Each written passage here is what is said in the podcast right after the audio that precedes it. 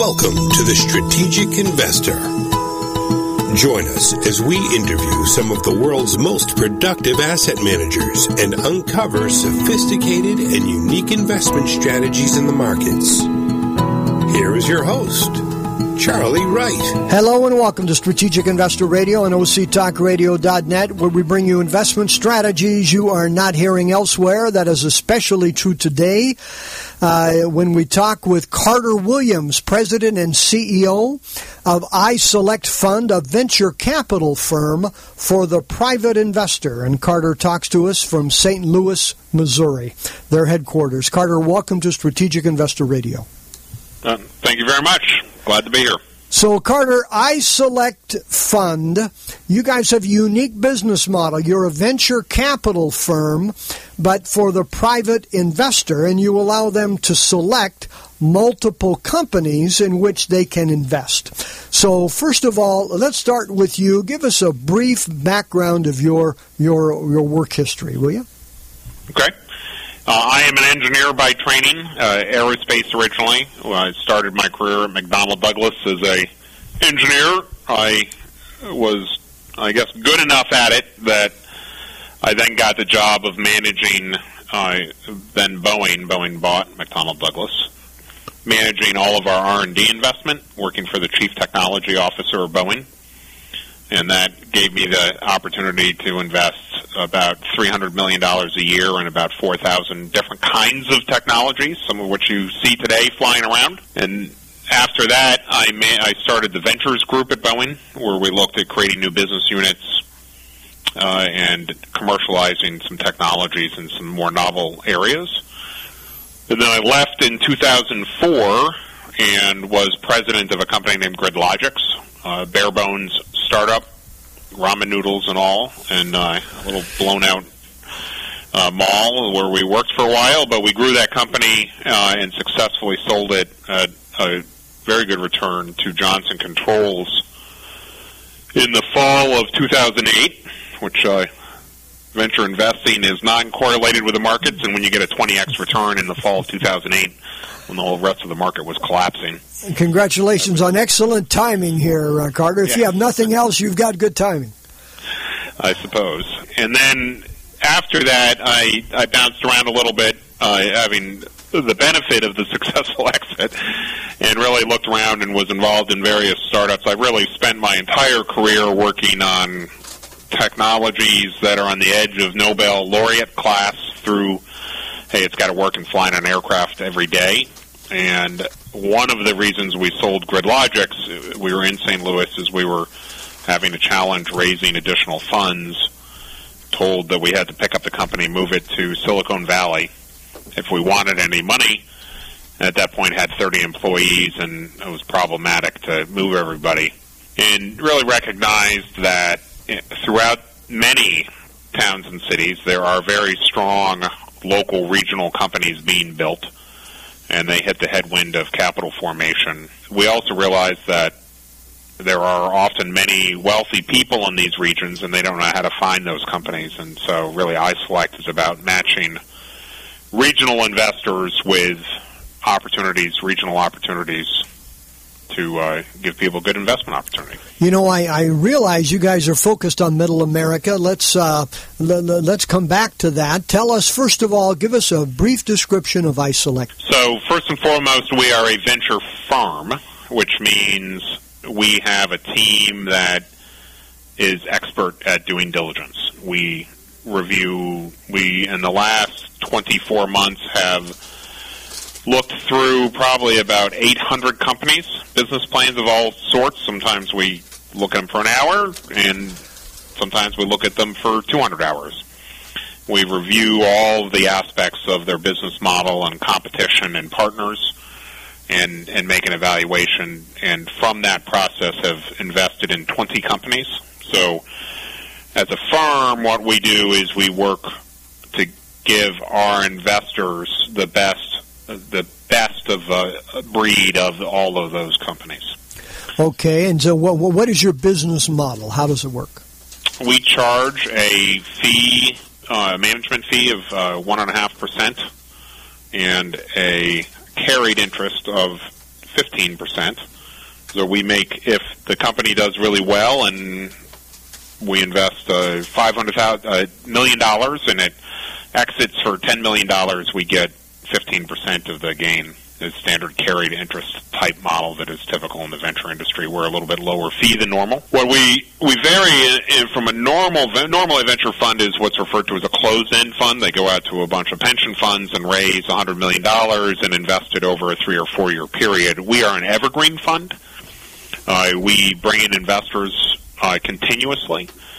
And we work with a model that says an investor should try to diversify their investment across 20 or so companies and so we always have a fresh pick of companies available for them.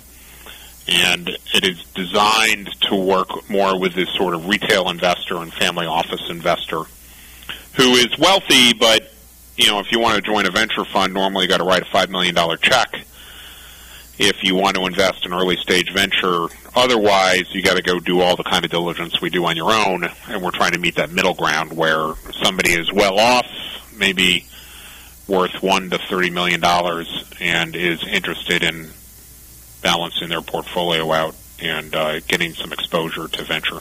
So, uh, Carter, why should an individual investor or an, uh, an, investment advisor working on behalf of their clients, why should they consider venture capital in investing as an asset class?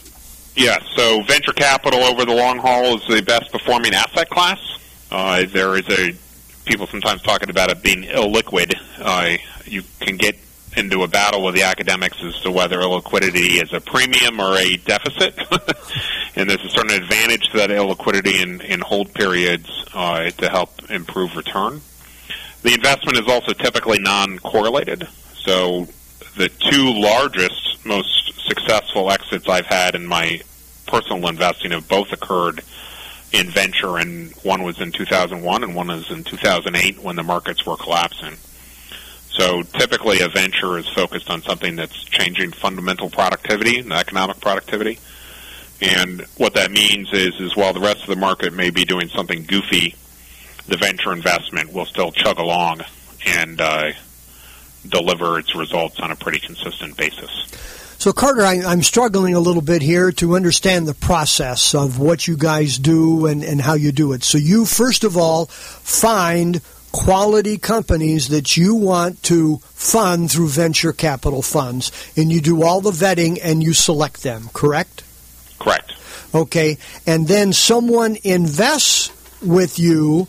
How is it that they participate in the selection process of a company that they want to invest in? So they can either, we have clients that either say, I want to invest $200,000 in the next 20 companies.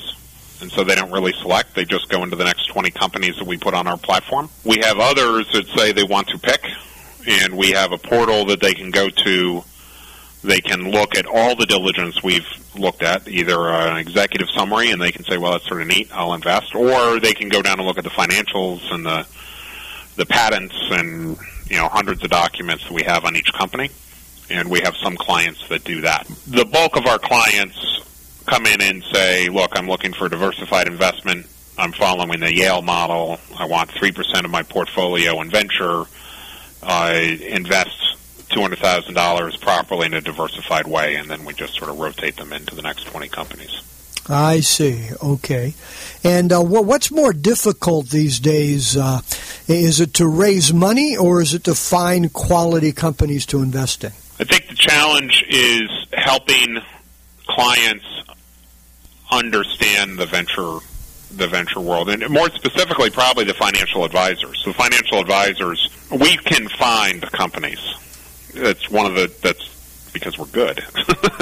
So we can we can find companies, and uh, and we work hard at that, and that's a that's that's our bread and butter, and that's why we're in this business. On the money side, it's a little bit more challenging, and when we sit down with an end investor, about sixty percent of the time they will say yes.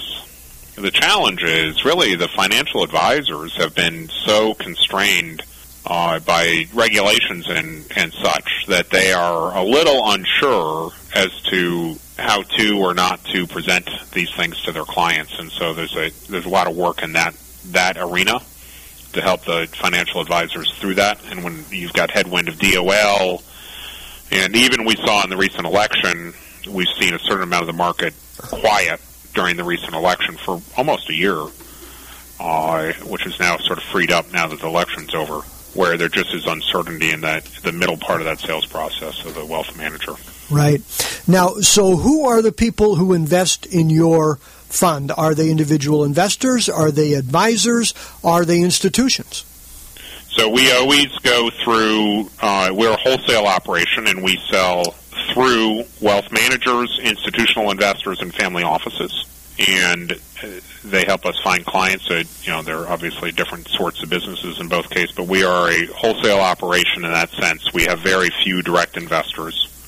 I guess the really only direct investor you would consider is a family office, which often they themselves are chartered as an RIA. Right. And we really have them do the distribution. Um, for the most part, right now, we're through the broker dealer and RIA networks. Uh, we're moving into institutional investors now, and we'll continue to grow in that, in both the institutional and the family office side. Okay, now I know that you guys really tout the fact that you do not go to Silicon Valley to see the kinds of companies that you fund, and that you go to Middle America. You're located in St. Louis, and that you want. Uh, you know the kind of business that that they do. How is it that you have that strategy? And is are you the only ones that are really focused on middle america for venture capital? Uh, no, there are 300 venture capital firms outside of Silicon Valley uh, focused in in other industries, and we partner with many of them. So there, it is a very active area broadly, but it's dwarfed by the activity in Silicon Valley. So Silicon Valley concentrates on two or three of about 60 major industries in this country. So internet technology, media, entertainment. They're not they don't do agriculture. They don't do much of materials, industrials, um, automotive. Uh, you can sort of go down go down those ranks, and so the broader perspective we have, and this is putting my um, a, putting my MIT hat back on, is we believe in the United States that a major reason that GDP is going growing slowly is that we are not funding enough early stage companies. Nationwide, startup funding has been declining for the last 20 years. You you would you probably didn't know that. No, not at all.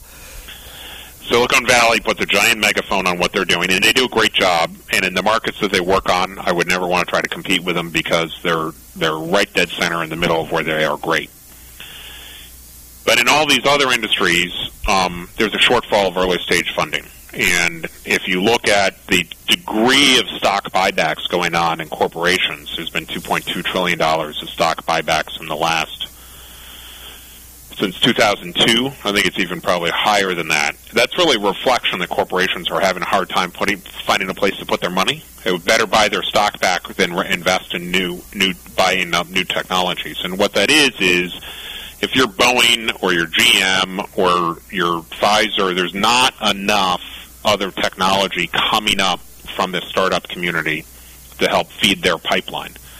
So our focus is we believe our numbers show that there's at least an $8 billion early stage funding shortfall throughout the country. And we say that we're Midwest focused. We're also sort of not Silicon Valley focused. So we're prepared to sort of look in any market in which there's a shortfall of venture and in any industry where there's a shortfall of venture and then concentrate on bringing more capital into those markets. The institutional investors, wealth managers, financial advisors control about at least $4 trillion of assets, and there's an $8 billion shortfall. So the, the simple answer, long way to get there, is I'm just trying to bring $8 billion more to the market each year in early stage venture. Gotcha. Uh, Carter, we need to take a short break here. Again, we're talking with Carter Williams, uh, President and CEO of iSelect Fund, a venture capital firm for the private investor out of St. Louis, Missouri. When we come back, we'll be talking about some of the disadvantages that one can encounter in investing in venture capital. Again, this is Charlie Wright. You're listening to Strategic Investor Radio on OCTalkRadio.net, and we'll be right back.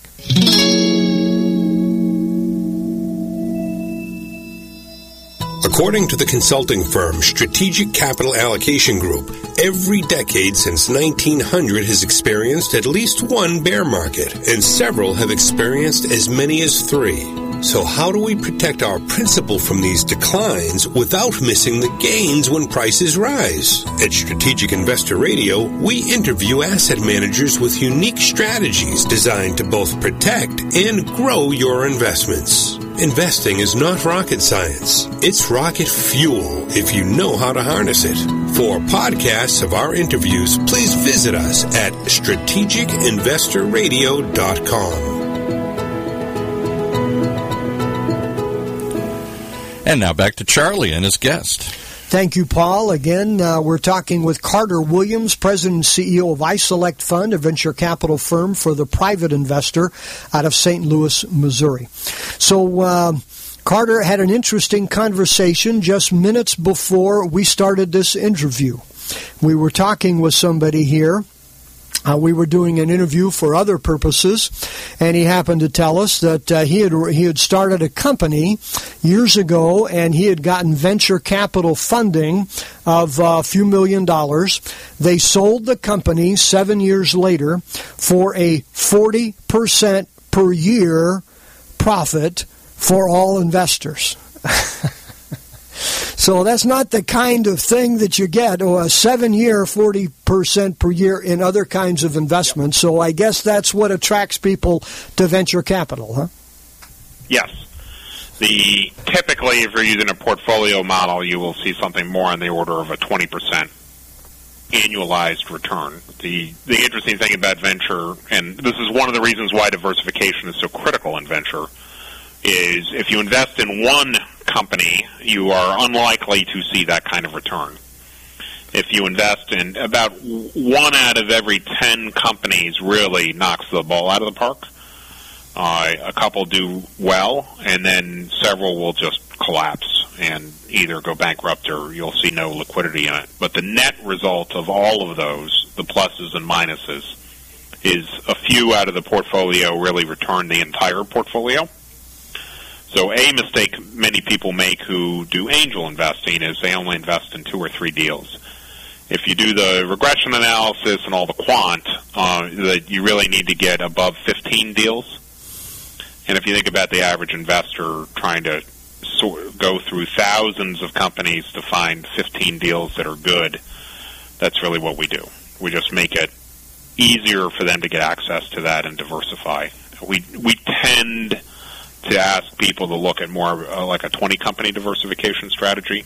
And the way the math works out, diversifying into more than 50 companies really doesn't give you much more advantage. So you sort of want to you want to be in that window.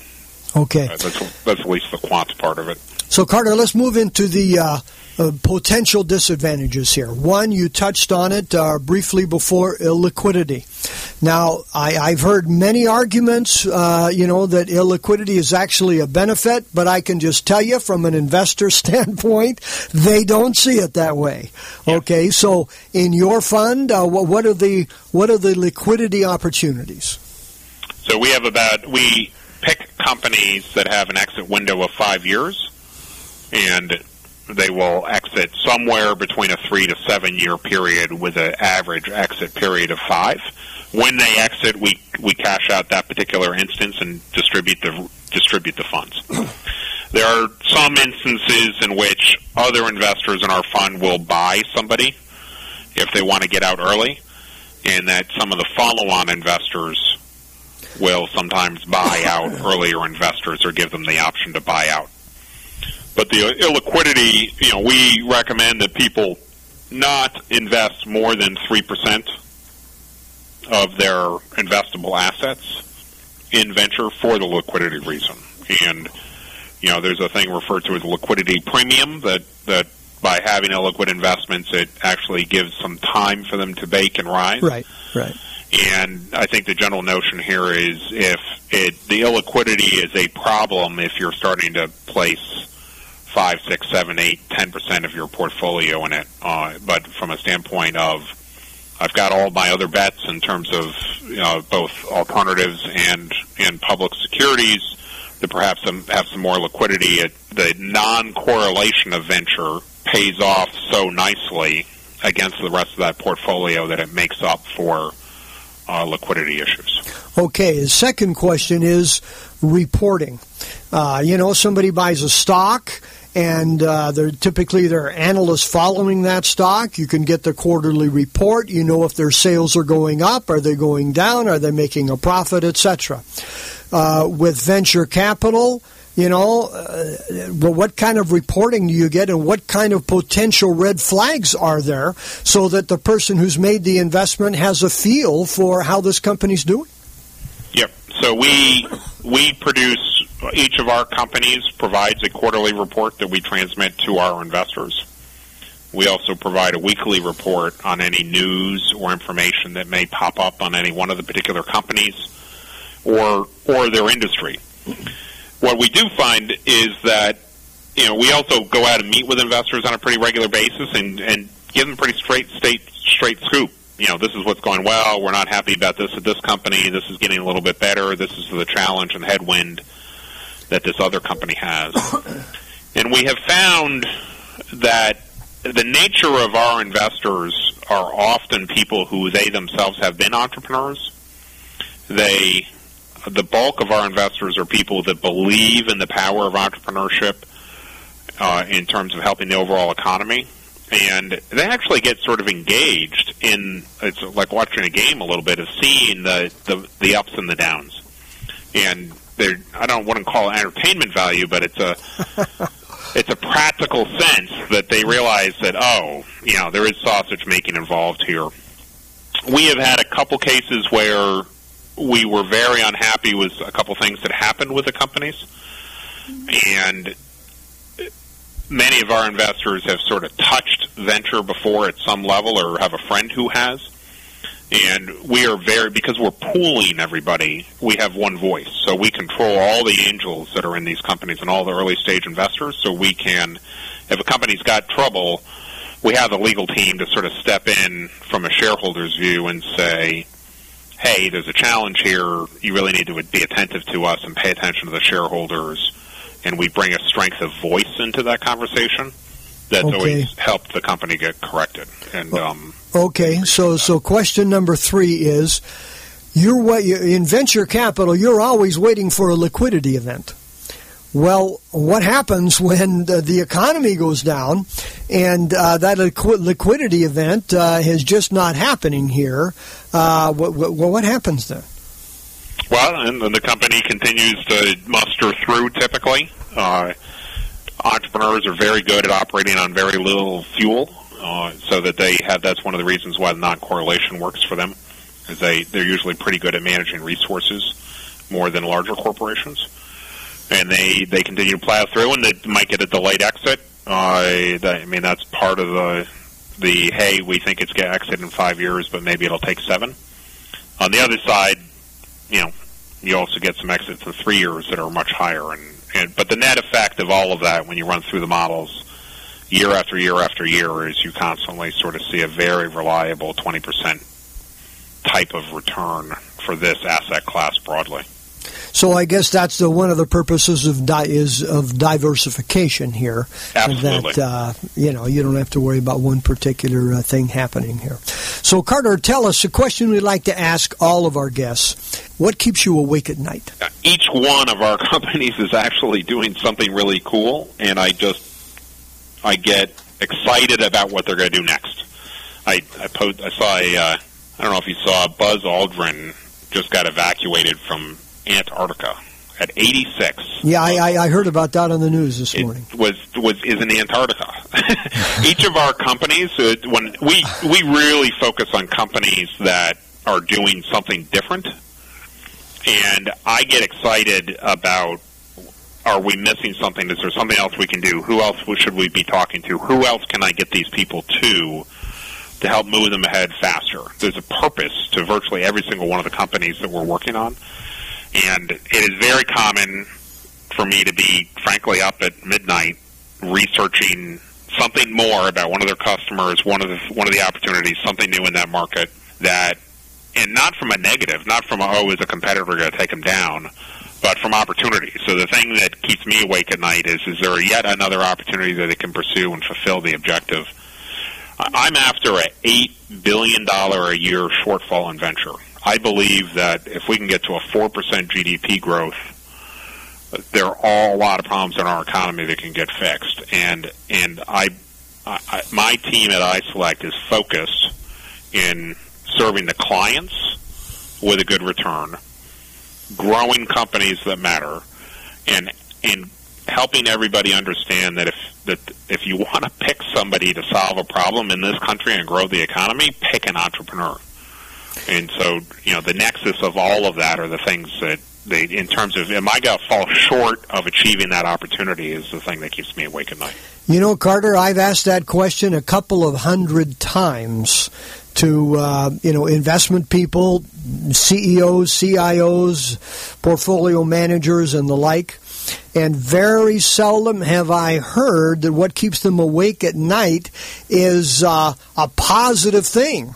It is something they're they're doing to make things work better. Typically, what keeps them awake at night are negative things, and more typically uh, than anything else, it's been uh, geopolitical and uh, political issues over the past six months here. So, congratulations, you you, you are being troubled by uh, opportunities that you are looking to make better. So, uh, congratulations here. Second question we like to ask all of our guests: What book on investing would you recommend for our listeners? Wow. Book on investing. I always like Clay Christensen's work. Hey, great! I know Clay Christensen uh, uh, well. I, you know, I know of him well, and have read uh, several of his things and seen uh, podcasts of his, and he definitely knows what he's talking about. Yes. Uh, so I, I read his original papers when before he became famous, and I was in going to grad school. I was I was all over his original papers, and his one of his teachers was my thesis advisor. Okay. Or one of his thesis advi- his one of his thesis advisors was one of my teachers. So yeah. I've always always appreciated his his work. Yeah. Okay, so anything by him, we we we would completely agree there. Now let me ask a, a last question, uh, Carter. You have a uh, strong bio. Uh, you've got a uh, engineering degree from MIT, additional training, etc. You have great experience so with Boeing and other other ventures. You could be doing many things, possibly things that pay you much more than than uh, what's happening at iSelect Fund. Why are you doing what you're doing, and why are you staying with it? I have had an unbelievable. My Boeing experience was we did things that were utterly amazing that most people would sit back and say, well, there's no way to get that done, and all of a sudden, two years later, we get it done. So appreciating that scale and that temperament to be able to get big, challenging things done has always been sort of a driver for me. And uh, fundamentally, I want to close the $8 billion gap. That's if I can close the $8 billion gap, I feel like I will have taken all my experience, the privilege I had to work at at Boeing, which I consider a privilege. I when I left MIT, my professor said, "Okay, only three percent of people get into this place. So what are you going to do with your degree?" You know, there's a responsibility I feel to to deliver results, and the nexus of all my experience gives me a roadmap on closing that eight billion, and I feel responsible to do it. And you know that that is great to hear, and and you have one heck of a challenge, and uh, we hope that you can get as close as you can to achieving that, to to uh, crossing that bridge and closing that eight billion dollar gap. So, give us the website for those of our listeners who would like to know more. iselectfund.com. Okay, letter I selectfund.com. And how about uh, uh an email for somebody here? I C Williams at iselectfund.com. And final words for our listeners here, Carter. Put 3% of your investment into venture. you know, more, more specifically is any problem you see in this country can be solved by an entrepreneur. And if you can't invest in venture capital, buy from venture, buy from companies that are starting. They're they're the people that make the difference. Every startup needs a customer. Help them, tell people about them. They are the people who can fix healthcare, fix education, fix the climate. All every single problem that that we face as a nation in terms of growth and opportunity and for our kids and all that kind of stuff can can ultimately be solved by an entrepreneur and, and let's let's work and back them as much as we can. That sounds great. I'm surprised that you didn't mention politicians there, Carter. Uh, a little cynicism uh, yes. here. yes. Carter, th- thank you very much for joining us today. We really appreciate it. Thank you. Again, we've been talking with Carter Williams, President and CEO of iSelect Fund, a venture capital firm for the private investor, speaking to us from St. Louis, Missouri. Again, uh, today is December 2nd, 2016. I'm Charlie Wright, and we're, we're uh, uh, we'd love to hear from you. Uh, you contact us at info at strategicinvestorradio.com and go to our website to hear podcasts of all of our interviews and shows, strategicinvestorradio.com. I'd like to wish you, everyone, an enjoyable week and productive investing. You've been listening to The Strategic Investor, your source for compelling investment strategies from some of the most productive asset managers in the industry. For unique investment strategies, visit us at strategicinvestorradio.com. Investing is not rocket science.